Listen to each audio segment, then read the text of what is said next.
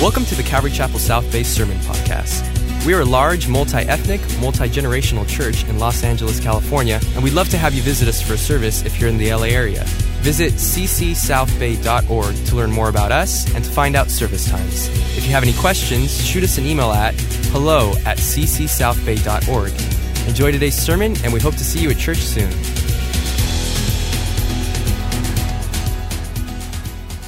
You turn your Bibles Isaiah chapter 54. We're going to try and cover two full chapters tonight, and you'll see why as we journey through them.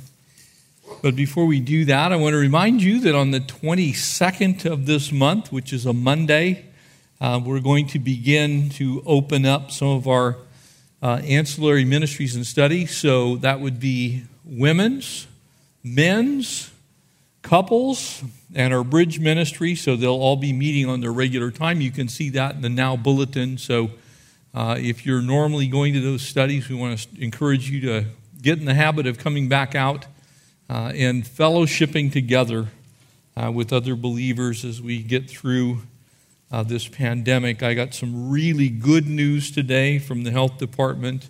Um, we have crested and we're very much descending in the infection rate. And what that means is what we're seeing, we're still seeing a high rate of people perishing uh, from uh, the COVID virus, but that is because of the infection rates that we had over a month ago, because about 1.5% of people who actually get it actually die from it. Because we were in the 30,000 cases a day range, uh, we ended up with an awful lot of people very seriously ill.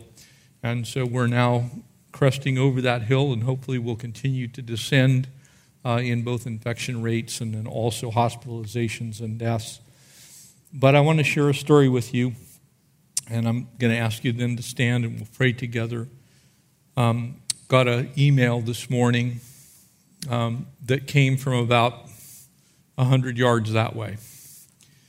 Uh, it came from a church that probably some of you have noticed. You maybe have driven by on Vermont and noticed that right next door to us is one family chapel. It happens to be a Korean language chapel uh, church, and the pastor there, um, Pastor Brian Chang, was one of my students at Calvary Chapel Bible College about 15 years ago. Uh, his wife sent us an email. Um, Brian is on life support right now from COVID. Uh, he was an otherwise completely healthy man, and he is now intubated and in an induced coma and they're giving him a basically 50 50 chance that he might survive.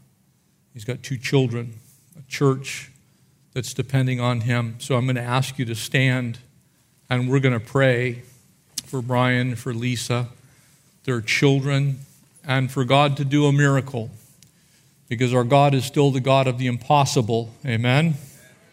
Uh, he can raise up the dead, He can certainly save the living. And so let's join together in prayer and ask God to save our brother Brian. Father, we come to you uh, as that one family. Lord, what a beautiful name, because truly that is what your word says about us as the church. There is one faith, one hope, one Lord over all. We're all in the same family, adopted into it by you, Jesus, through your grace. And so we lift up Brian right now to you as he's laying there in a coma in little company of Mary. We pray, Lord, right now you'd cause his lungs to begin to function. Lord, what the doctors can't do, you can. And we pray that you would spare him, that you would heal him, that you would touch him, and that you would radically do a miracle in, in the midst of this great difficult time. We pray for Lisa as she sits on that bench in front of the hospital, unable to see her husband, to even touch his hand. Lord, we ask for incredible peace over her life. Lord, they've been together for and married for 30 years. And we pray that you would be the strength that bonds them together right now. We pray for their children. God, that you would protect them from the enemy as the enemy comes and tries to steal away all that you've done in their life. Lord, as it looks like this is a hopeless situation, Would you, the God of all hope, a wonderful counselor, and the mighty God, step into their situation in Jesus' name? We ask that you would heal our brother and raise him up from that bed. Continue his ministry, Lord. Use him for your glory. Be with the family, we pray. In Jesus' name, amen. Amen, and amen. you take your seats, take out your Bibles. We have chapters 54 and 55. In chapter 55 uh, rests a couple of my favorite verses when we get there. But I want to remind you of where we just finished. We just finished this incredible messianic prophecy uh, of the servant who would suffer and die. And it's in light of that suffering servant that the prophet Isaiah, now hearing from heaven above, focuses in on the work that that suffering servant would one day do. You see, Jesus is very much alive. Amen? And so, as, as Isaiah presents the picture of this servant who would give his life who, who would go after the wandering sheep, who would be chastised, who would be beaten, bruised, ultimately put to death, pierced for our iniquities. He's also the one who can save to the uttermost, exactly as the writer of Hebrews in chapter 7 would say. And it is also He who forever makes intercession for us. I have zero doubt that when we just prayed together corporately, I have zero doubt that the God of heaven and earth, I don't doubt one second that he was listening and that he is able. Amen? He is able. And so Isaiah now presents to us a vision that's looking ahead. And he's going to be looking at a couple of groups of people, three of them specifically. We'll get to two of them tonight. And he's going to speak specifically to Israel. Israel has been under oppression as far as the Bible is concerned. In the book of Isaiah, they've come from being chastised by Assyria. They're now in captivity or about to go into captivity in Babylon. They're, they're, they're not doing well. Life for them is much like life for us. You, you could say they were facing a pandemic as well but a pan- pandemic of Babylonian origins. And God now speaks to them through the prophet that one day they would be completely restored. And while this had a absolute point in time, because we know, because of the writings of Ezra the prophet, that not only did the children of Israel survive the Babylonian captivity, but they came back and rebuilt the temple they, they again dwelled in the land, but we also know that by AD 70, they would be completely kicked out of the land, and the temple would be destroyed. And so there is yet a future to this restoration that we see in chapter 54. And it begins in verse 1 Sing, O barren, you who have not borne. Break forth into singing and cry aloud, you who have not labored with child. For more are the children of the desolate than the children of the married woman, says the Lord. Now, this may sound strange to you, but this is, from a Jewish perspective, one of the worst things that could ever happen to any family is that they be childless. Very specifically, that there wouldn't be a male heir to the family line. And so, while the children of Israel were in captivity, so many of the men were killed there were very few men left when they came back from the captivity to even work on the wall. And so you had the entirety of all of the Jewish people, everyone in their own home, working on that wall, as Nehemiah declares for us, as Ezra speaks to. Enlarge the place of your tent, and let them stretch out your curtains of your dwellings, and do not spare. Lengthen your cords and lengthen your stakes, and strengthen them. For you shall expand at the right and to the left, and your descendants will inherit the nations and make desolate the cities that are inhabited.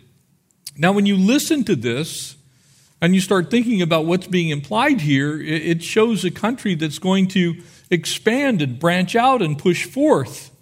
And as you can imagine, the Jewish people are thinking, well, we're, we're going to be great in the world. And what happens? They come back to Jerusalem. The Greeks come. The Romans come. Titus destroys the temple. The diaspora happens. They're kicked out of their own land. They don't even dwell in the land for almost 2,000 years for the most part. And it won't be until May 14th of 1948 that the Jewish people actually even come back into their own land. Do not fear, for you will not be ashamed and neither be disgraced. Imagine reading that as a Jewish person who's trapped in the Warsaw Ghetto in Poland during the Second World War. You watched your children carted off in a cattle car to Auschwitz Birkenau. You'll not be put to shame. You've seen six million Jews murdered, stacked like cordwood of dead bodies, and then incinerated. Think about it for a second. You think you might be wondering whether God is good or whether he keeps his promises to Israel?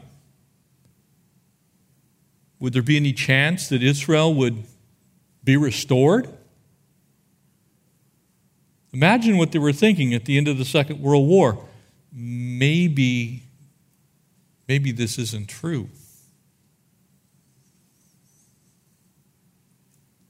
For you will not forget the shame of your youth. You will not remember the reproach of your widowhood anymore. For your Maker is your husband. The Lord of hosts is his name. And so God steps into this picture to remind them of who He is in the face of what's happened and will happen to them.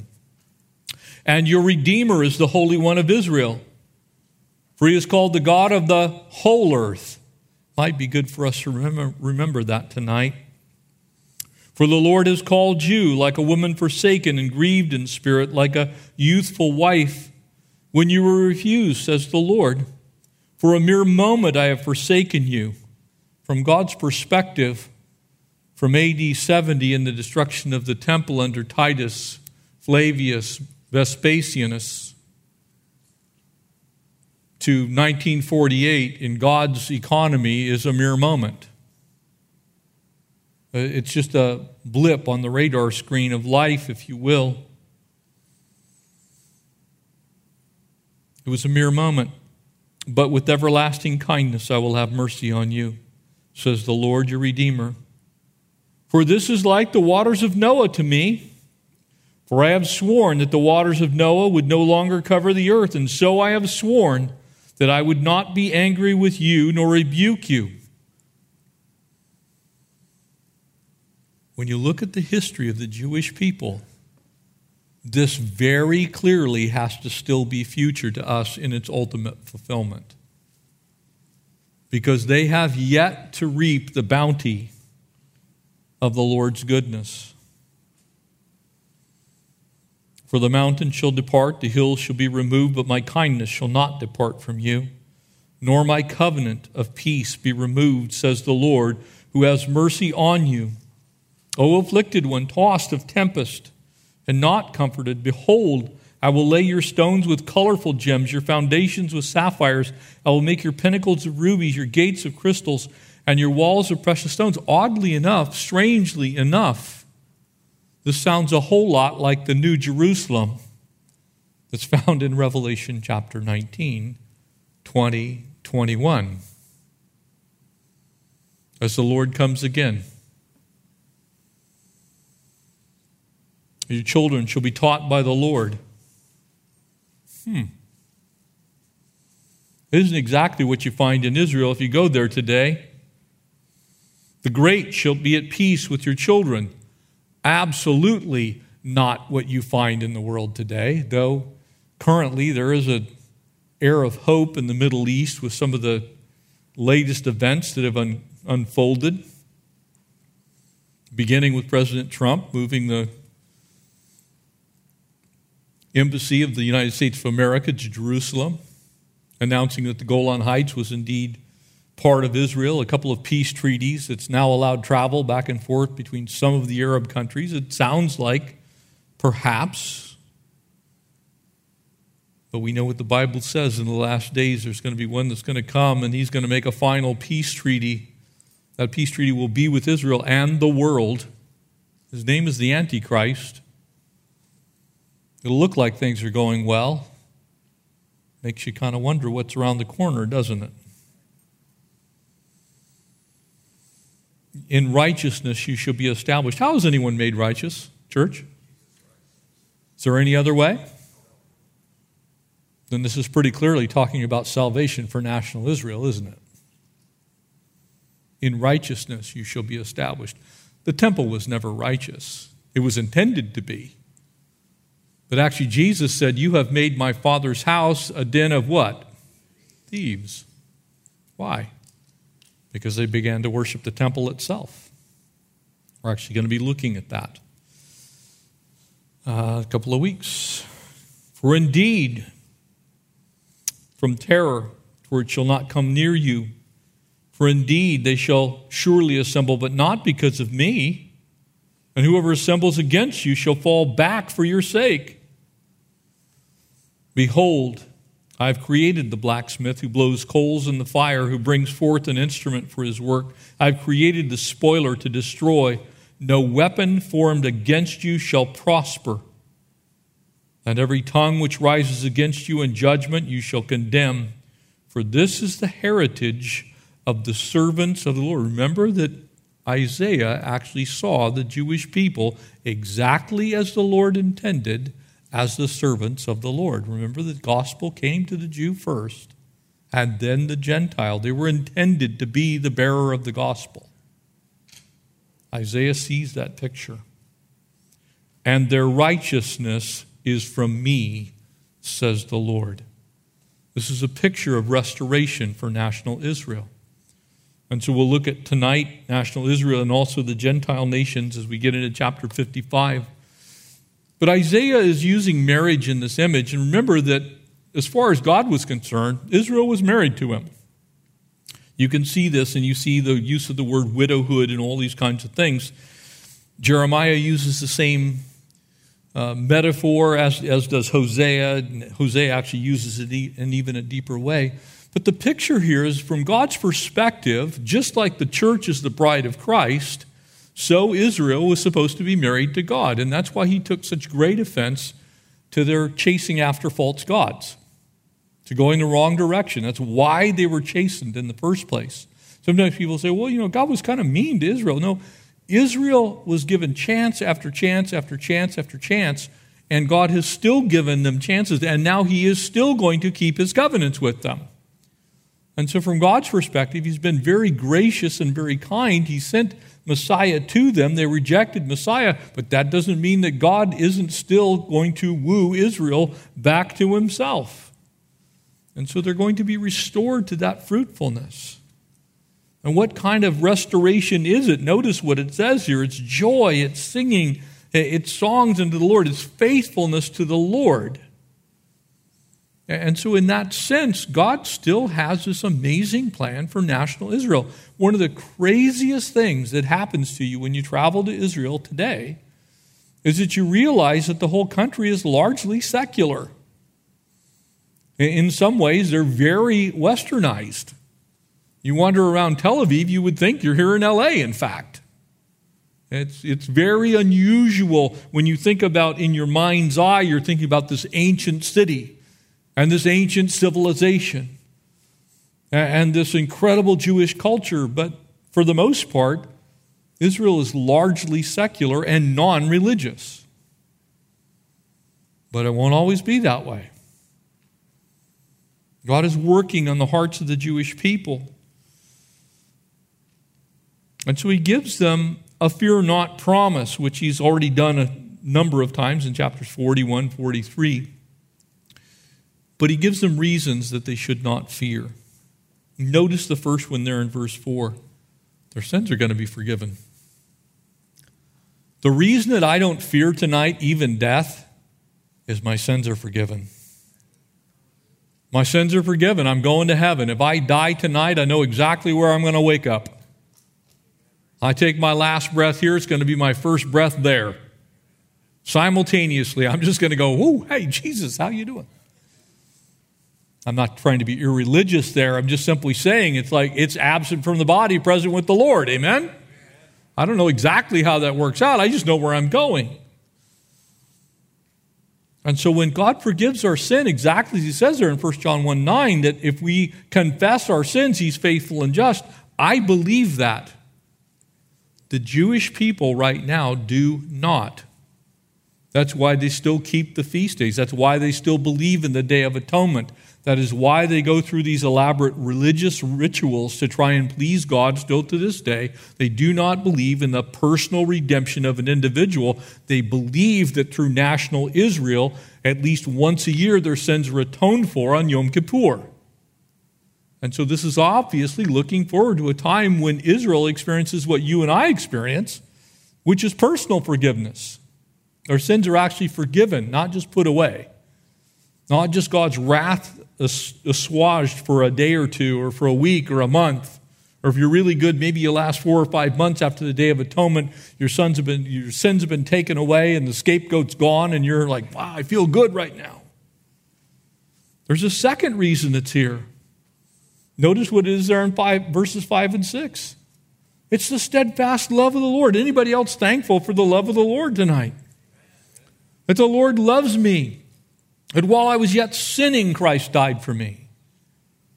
The Jewish people have yet to really experience that type of love as a whole. Of course, individual Jewish people have come to faith in Christ, and they still do and can. But there's going to become a, a time when they're no longer going to rest and trust in trying to put a temple back on the Temple Mount, even though they're going to be successful. There will be a third temple. Right now, there's no temple, but there will be a third one. And in fact, Jesus is going to come back while that temple still stands on the Temple Mount. Because the Antichrist will have offered up his own image inside of that temple and demanded that the world worship him. And for those of you that are freaking out over the coronavirus vaccine being somehow uh, attached to the mark of the beast, can I just tell you something? If you're here and you've listened in this church for any period of time, we believe in the rapture of the church here. The Antichrist does not rise until after the church is raptured, and the mark of the beast isn't even revealed until the Antichrist comes. So you don't have to worry about inadvertently taking a vaccine and somehow ending up with the mark of the beast. It can't happen. So stop listening to the fools that are on this earth that are saying dumb things like that. It's idiotic. It's nonsensical if you just simply read your Bible. We're not to have that kind of fear. He's actually delivered us from that. We're to be of a sound mind, amen? Not supposed to be walking, oh, I might have taken the mark of the beast somehow. The mark of the beast is given to those who desire to worship the beast. I'm pretty sure none of you are going to fall in that category tonight. A third reason for this confidence the dependable promises of God. Like he's not appointed you unto wrath, but unto salvation. How about that one? For the Jewish people, he says, I'm going to have mercy upon you with everlasting kindness. And he uses an example. Now look at the example. You remember the flood of Noah? Do you remember what I said I wouldn't do? I wouldn't ever destroy the earth by flood again. Oddly, strangely enough, the Lord has never destroyed the earth again by a flood. Amen? So if he kept that, that's a pretty big promise, I think. If he's kept that one, don't you think he's going to keep the rest of them? What God says he can be trusted to do. Look, God spanked the children of Israel. Thankfully, God has spanked me. Anybody else in here thankful for the Lord's spankings? Amen. Raise your hand. If you haven't, if you're not, you need to raise your hand. You should be thankful for the Lord's spanking. Here's why they may hurt, but they don't destroy. They may be painful, but they're instructive. They're not designed to harm you indefinitely. They're designed to hurt you so you change your attitude, change your ways, and change your direction. And so he's, he's saying to them, Look, I'm just trying to get your attention. The reason that you are going into captivity is, is because you've gone the wrong way. I want you to go the right way. The reason I chastised your forebears is because they did the wrong thing. God's history with the children of Israel was always when they sinned, they got whooped. Why? Because God loves them. Why do you think your Bible tells you that God chastens those whom he loves, and if he does not chasten you, he does not love you? Because he loves you. So he doesn't let you get away with stuff. The language here may seem extravagant to you, but it's not extravagant. His promises are dependable including building a city for them. And if you read Revelation 21, which is the actual appearance of this new Jerusalem, you're going to find there's a lot of similarities between what Isaiah says here and what John sees as the new Jerusalem descending from heaven. God's going to be faithful. Now, I can tell you this that Jerusalem is not in Jerusalem right now and never has been yet.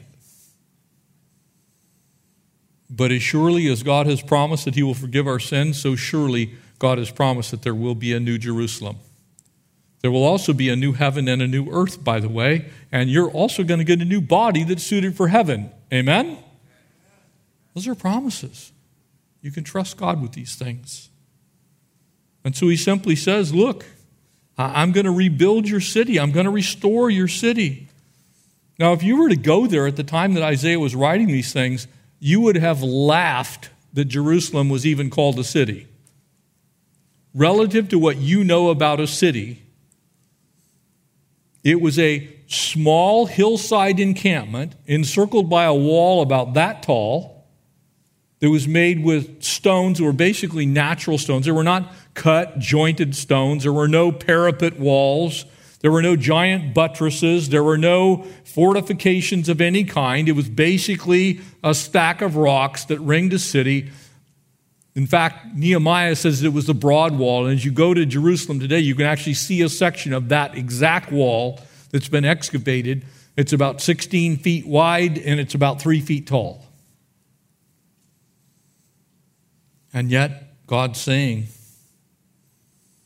Uh, I'm going to rebuild this city. I'm going to restore the city. I'm going to make it like you've never seen it. And I'm going to make it a place where righteousness dwells. You travel to Israel today, you're going to see all kinds of conflict. You're going to see people who kind of peacefully disagree one with another. You're going to see multiple cultures trying to exist side by side. You're going to see traffic just like we have here in LA, except in some cases, actually worse. When the mosque on the Temple Mount let out from Friday prayers, if you happen to be stuck on the ring road that goes around the old city, you're going to be there for a while. Not because it's a bunch of Christian tour groups, but because there's a whole bunch of Muslims that are coming out of the Al Aqsa Mosque, coming through the Damascus Gate and they walk right in the middle of the street.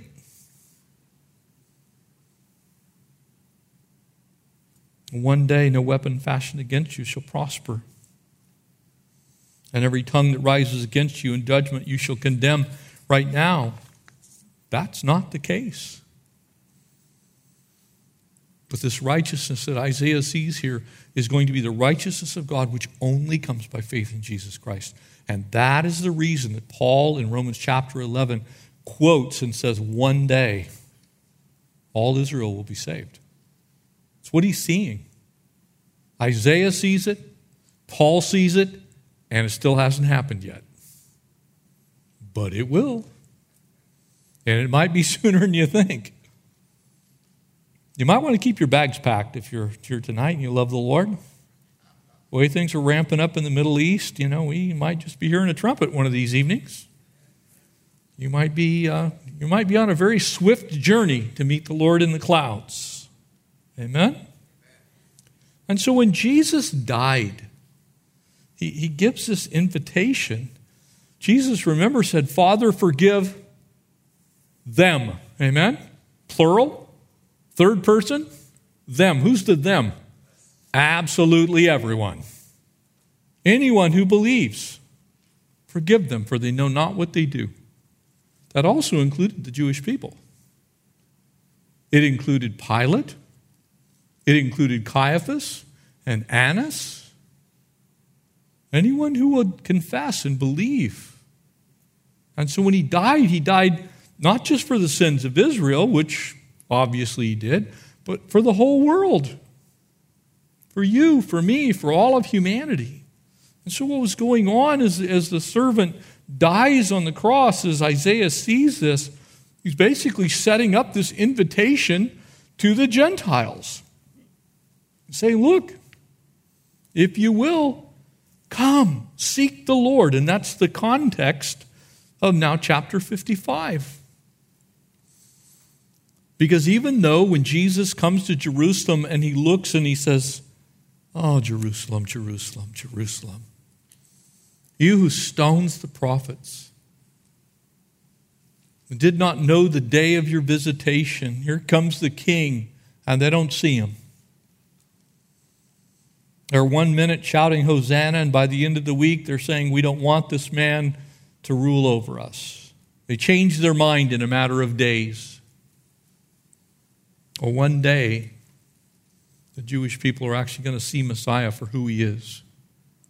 That's why Zechariah said, Then they will mourn him whom they pierced. They will look upon him and go, Oh, it's him. But in the meantime, the invitation goes out to us. And I love this. So you have here in these two chapters this beautiful picture of exactly the intent of the gospel. It went to Israel first, to the Jewish people, and then here in chapter 55, it goes to us as well. Now that's pretty strange to me, being as this was written by a Jewish man to Jewish people. Unless God was trying to communicate from outside of space and time so that we would understand that what Jesus said, what Paul declared, is absolutely true. That God desires all men to be saved, and that includes us. Ho, everyone who thirsts, verse 1 of chapter 55, come to the waters. You have no money, come and buy and eat. Yes, come and buy wine and milk, money without price and so I, I, believe that Isaiah is looking forward not just to the age of grace, but to the very end of the age of grace and actually beyond it into the kingdom age. You know, one of the things that I've listened to a lot of argumentation back and forth, and you've probably seen it in the news as well, is kind of this, this whole concept that somehow Christianity has to be linked to free market enterprise and capitalism and all kinds of political agendas and those, those things. Let me be really clear. As far as the Bible is concerned, and I'm not saying that we ought to be socialists, as far as the Bible is concerned, the Bible actually teaches that we're supposed to care for one another's needs and that God takes care of the needs of the poor. And in fact, He is against people who are not for the needs of the poor. And if you're not for the disadvantaged, you actually have God against you. So we need to be really careful about this conscripting God's character and saying, well, unless you're a venture capitalist, you can't be saved. Unless you believe in free market economies, you can't be saved. Because the Bible not only doesn't teach that, it actually says that that particular system is going to come crashing down in the last days. This system of what we would call Babylon, to where there's uber wealth and uber poverty. Because right now in our world, there are far more poor people than there are rich people. There are far more people who are disadvantaged than people who are advantaged. And God doesn't like that. He hates it. He hates it when we take advantage of each other. We're supposed to care for each other the way He cares for us. God detests this extremist commercialism, if you want to look at it that way, that robs the poor. And sometimes I, I, I look, especially at Revelation 18, this commercial Babylon that's in view there, this, this system that makes, that makes literally slaves out of people with debt. Sometimes I look at it, it's like, man, Lord, you, you got to be a little bit upset about this. I believe He is. And I think the Lord is going to bring that system down one day. The financial pressure that is put on people. And so He says, look, you're going to be able to have no money and do just fine. Anybody looking forward to that day? Because right now, that's not the case. Amen? So, this is looking forward into the future when the king rules, the king reigns, and things are the way he wants it to be. When there are no poor. When if you need milk, you can go get milk. When you need groceries, you can go get groceries. That's why one of the missions of the church is to always take care of the, the poor. That's why we do what we do. Many of the things that we do are to that end. I got a video today from Nicaragua, and they're working on this part of the church that we're helping to fund down there to bring in people to be able to feed them. They're building a kitchen help feed people. Do we have people here who need help? Yes, we help them too. Pastor Rob, Pastor Dennis came back from the hospitals again today, feeding our nurses and doctors and security people God loves everyone, He doesn't just love rich people. Matter of fact, I think rich people have a lot to answer for ultimately. Why do you spend your money for what is not bread, verse 2, and your wages for what does not satisfy? Listen to me carefully, Isaiah says, and eat what is good, and let your soul delight in its abundance. I think one day the Lord's just simply going to allow the earth to do what He intended it to do. You know, it's interesting when you look at the history of mankind on this earth, specifically Adam and Eve, Adam was not ever without a job. But Adam didn't have to work hard initially. He kind of just went around and tended the garden. It's like everything's growing, everything's fine. I'm going to go pick this and take care of that. It was after sin that the sweat of the brow came in and the thistles and the thorns came. It was sin that ruined what was good. And so, in that sense, I think Isaiah's given us a little view into the future, if you will. Because when you look at what's going on in our world right now, it's pretty clear there's an advantage to being rich. God's not really up to that level of greed that everyone, he doesn't like it. He likes it when all of his kids are taken care of. Every last one of them. All. So he says, Oh, you need it? Come get it. No price, no money. Basically, he's saying our system is broken.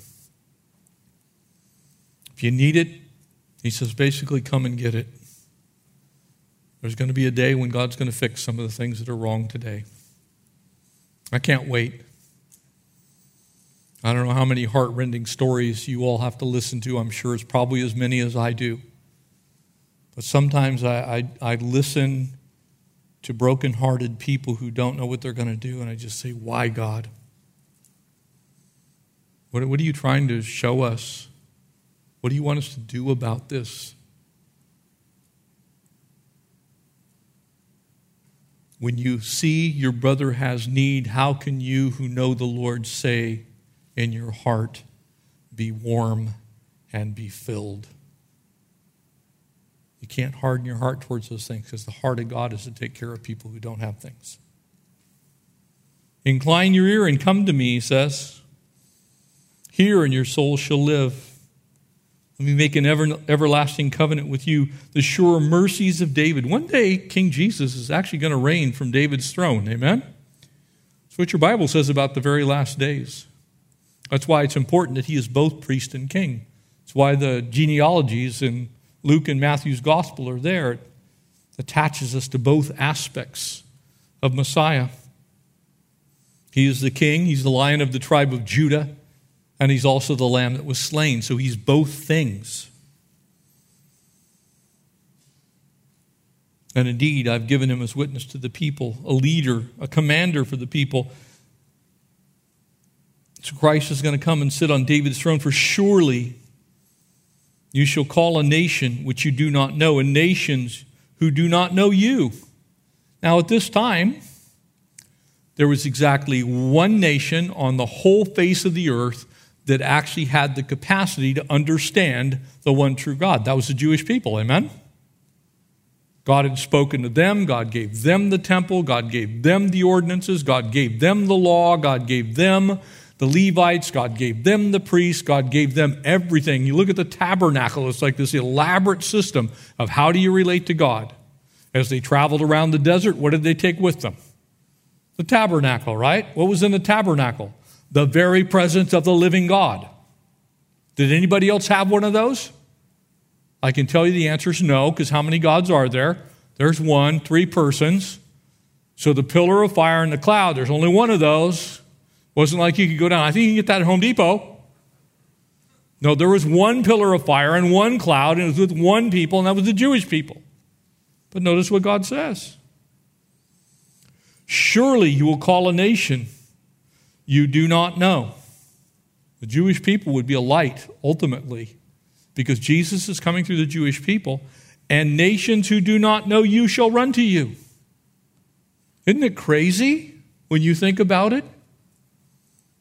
Jesus was Jewish, the disciples were Jewish, but most of the early church outside of Jerusalem ends up being Gentiles. Paul, who's a Jew, ends up writing to the Gentile world, the Roman world. That's because Jesus was also a light to the Gentiles. Amen? You ought to be really thankful for that because looking around here, I'm not seeing a whole lot of people unless you're.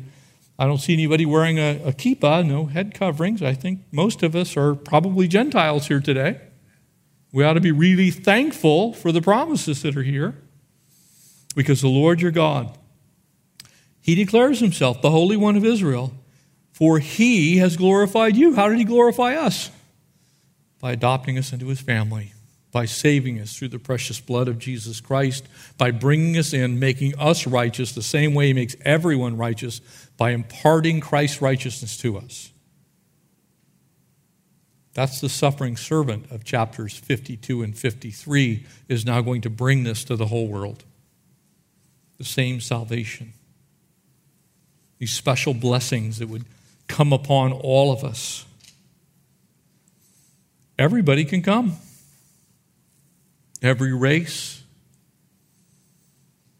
every tongue, every ethnic group.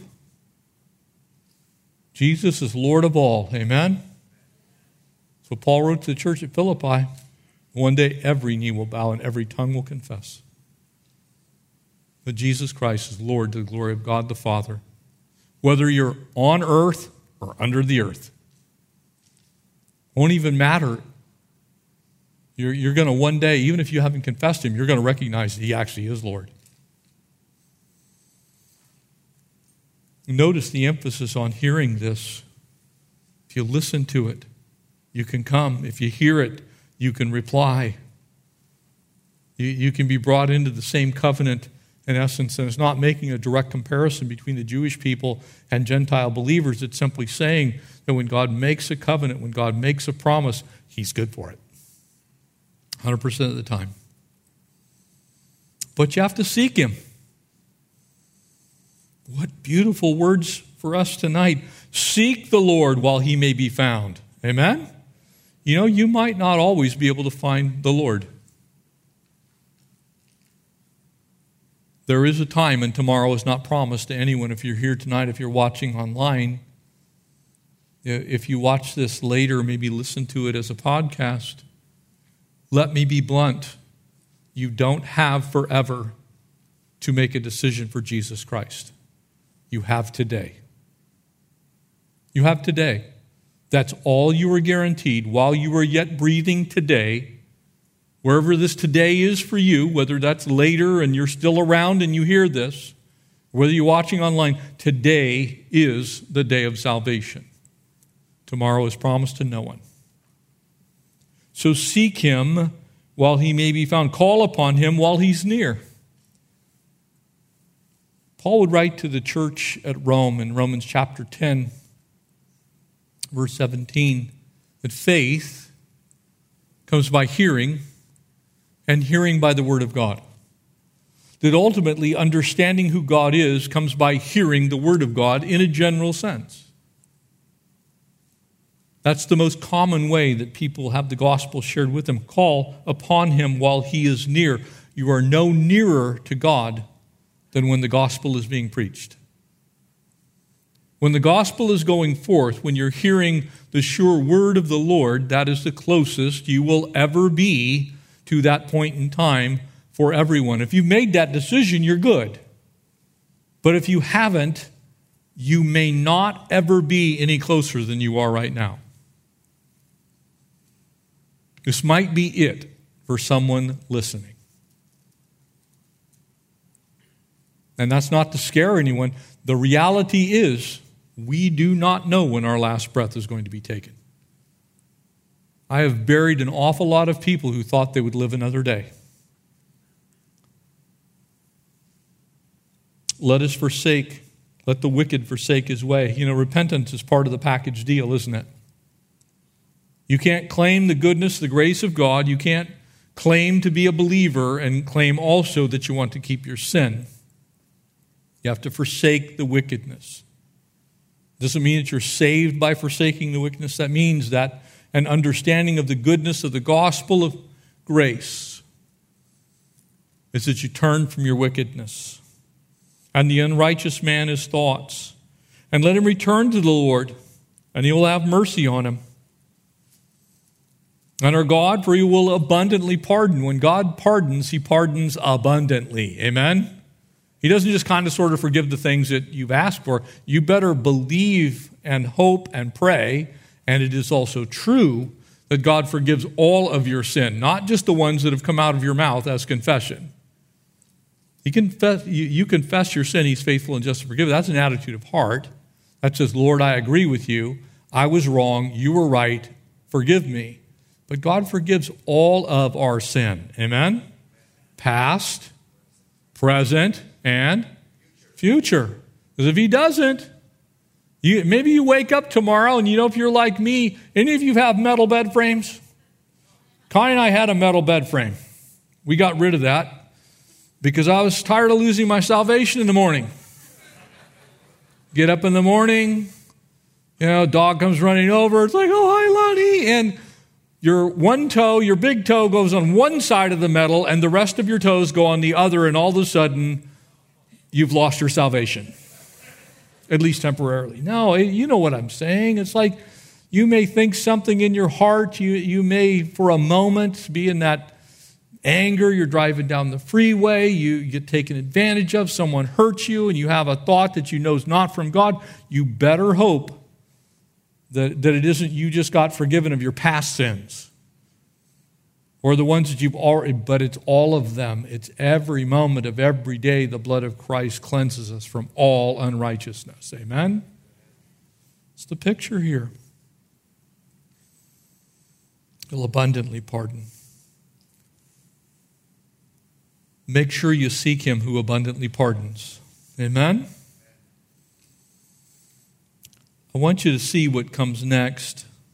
And if you don't have these verses underlined, if you don't have them highlighted, if there maybe isn't a dog ear on this page, if you don't stick a post it note in there and start writing things in there, it would be really good to do so. Notice verses 8 and 9. For my thoughts are not your thoughts, nor are your ways my ways says the Lord. Can I get an amen? Amen. Amen. And amen. For as the heavens are higher than the earth, so are my ways higher than your ways, and my thoughts higher than your thoughts. This is some of the most freeing portions of the Word of God that, I, that exist. I testify to this truth. Let me say yes and amen to you. I don't know everything. So you may call me and ask me a question. I may not have the answer. I was on the phone today with Lisa. All I could do was what she was doing, was just cry. Honestly. I don't know why a pastor is laying in intensive care, intubated in a medically induced coma, who loves the Lord, has a flock and a family.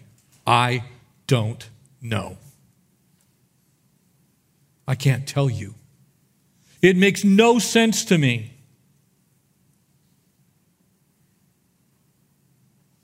To me, that ought to be a, some child molester. That should be somebody who really deserves to be there. You see, that's how I think.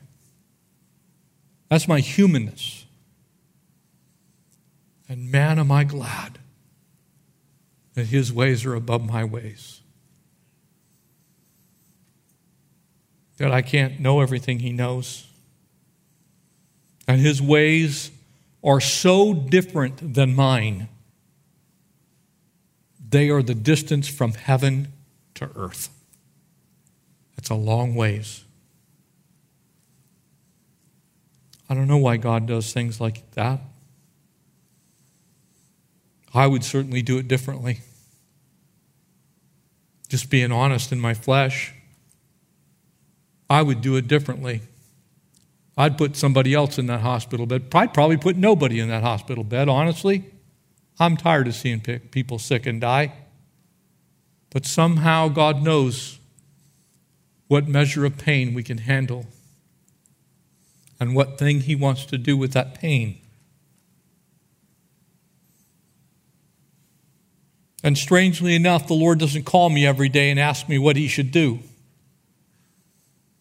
Amen? I don't know if you guys get that phone call. I don't get that phone call. He doesn't call me up and say, Well, Jeff, you know, I was just thinking about your life today. Uh, what do you want to do? I've yet to get that call. But I can tell you the phone calls I have gotten. Your son's in the hospital, and we're not sure he's going to live.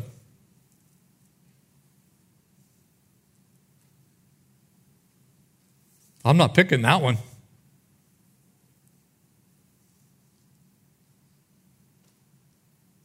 I'm not picking that one, church. I'm missing that opportunity right there. Somehow the Lord knew that that needed to happen in my life. that one experience is largely responsible for the man I am today. For the compassion that I have for other people. For the understanding I have when someone says, Why, Lord? How come you let this happen in my life? I am really thankful that God's ways are so much higher than mine because I would have not experienced that and I would not be who I am today without it. Church, as you're watching online, God knows what He's doing. He never messes up. You do, I do. I look at his word and sometimes I miss what he's saying. Sometimes I, I, think I've got it right. But those things that God allows into our lives that we would probably skip if we had the opportunity are likely the very things that are going to be most used in your life in the future. So don't despise them. Don't think you know better. If God's put you in a situation, He's done so because He knows what you need. His ways are so far above yours that you cannot possibly totally understand all that He's doing. You may not see it until a long while later. You may not see it till you get home to heaven. But He's good.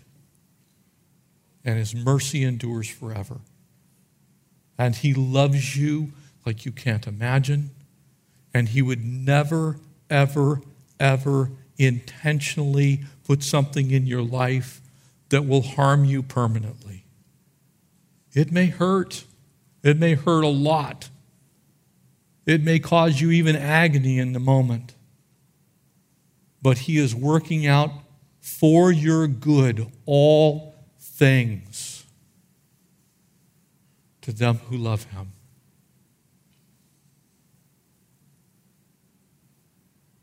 I have to just commit my life to knowing He's right. I have to commit my life to understanding that His way is always best. It's not best most of the time, it's best all the time.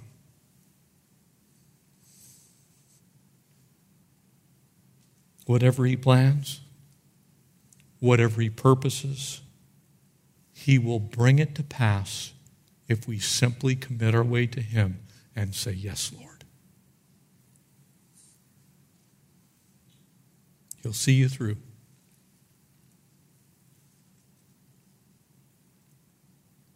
Isaiah brings us all to a close. For as the rain comes down and the snow from heaven, those two things are pictures of God's Word. His blessing.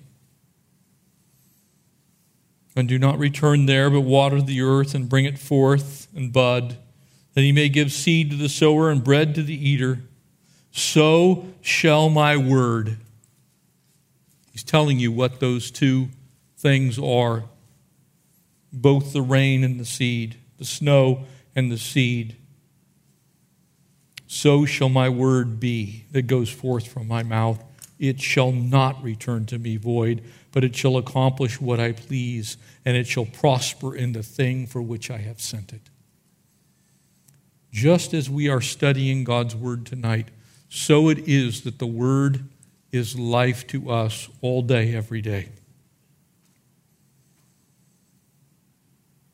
As Paul wrote to Timothy, for all Scripture is given by inspiration of God. But Peter understood it that these things, these words, were the writings of holy men as they were inspired by the Holy Spirit the word that's come into your life tonight, the word that's come into your life every time you read the word, will always do what God intends it to do. Always, if you let it. Or you can fight it. You can say, No, Lord, I'm not going to do that. Or you can work with it and say, Yes, Lord. Our, our minds are supposed to be renewed and transformed by the hearing of the word. Amen? The renewing of our minds occurs when God's thoughts overtake our old dead thoughts. The old man gets pushed out by the new man. We put off the old and put on the new. Amen? That's how you have victory, by the way. If you want victory in your life, let God kill off your old man. It's not your husband, ladies. That's your sin nature. The Word does that. The Word is like that, you know, those old Terminix commercials to where the bugs would be running across the floor and they'd go, ah, Terminix, and they'd flip over on their backs and, that's sin when it comes in contact with the Word. When the Word is alive in you, that's what happens to sin in you. The sin dies, kills it off. Our lives on this earth are very much like a desert. And I don't know how many of you truly appreciate the desert here. I, I do. I happen to love the desert. Sometimes to me, the desert is almost more beautiful than the forest because there's such a stark contrast between the summer when it's 115 or 120 or more, and it's dry and dusty, and then you go during the spring and a little tiny bit of rain. Notice what it says. The rain is like the word. A little tiny bit of the word falls on that dead, parched, dry desert floor, and what pops out?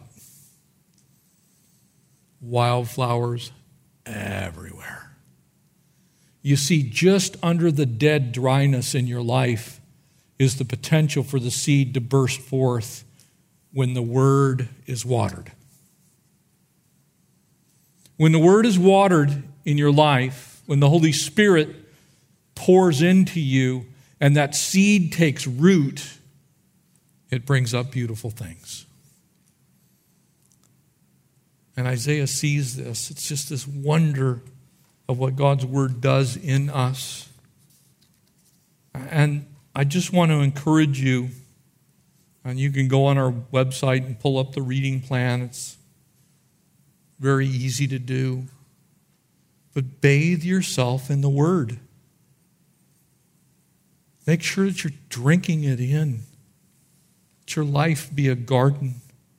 For you shall go out with joy, verse 12, and be led out with peace. The mountains and the hills shall break forth into singing before you, and the trees of the field shall clap their hands. This is what happens. These are the results of the Word of God. And instead of the thorn, there'll be a cypress tree. Instead of a briar, there'll be a myrtle tree. For it shall be to the Lord for a name, for an everlasting sign that shall not be cut off. That the word that takes root in your life will be a forever sign of the goodness of the Lord, the mercies of the Lord, the bounty of the Lord, the peace of the Lord. The sower, the seed is simply the word as it sprouts, as it's watered. God's word takes root in our lives and it causes us to have that joy that He desires for us to have. Make sure that you mark this chapter, chapter and study it well. These promises are yours, church. They're yours. They belong to you as a child of God. Take them in, drink them in. God wants to water your life. He wants your life to bud with joy and peace. He knows you don't know everything, but thank God He does. And if we'll trust Him, the life that you see lived out here is yours for the taking. No briars, no thorns, beautiful trees and peace. That's what God does when you seek Him, when you come after Him, when you follow Him, you rest in Him. When you grow in Him, you grow away from the things of this world. They grow strangely dim. Amen? In the light of His glory and grace. Amen stand together and we'll pray. If you're here tonight and have you heard this message and you have yet to commit your life to Christ, today is the day of salvation. I would encourage you to not leave. We have prayer warriors available and would love to pray with you in our prayer room. Simply go there after service and say, hey, what do I need to do to know Jesus? repent, confess, believe. For us, Father, we come to you and we want to give back to your word, to you, your word, that your word would change us. That you would work your work in our lives and your spirit would turn these words into truth for us That you'd enrich us and cause us to grow and sprout new beautiful flowers through your grace. that you'd be with us this week and keep our lives steadfast in you. We, we know, God, that you have more for us to experience, and we know we miss sometimes because we don't stop to honor you. And so tonight we honor you. We give you a ability to speak into our lives something fresh, something new. So, Lord, help us to grow in your word. Thank you that we don't have to know everything because you do. Help us to rest in that give you our lives afresh and anew in Jesus' name. God's people all said. Thanks for listening, and we hope you were encouraged by today's message. If you have any questions or just want to check us out, make sure to visit us at ccsouthbay.org. God bless you guys, and we'll see you next week.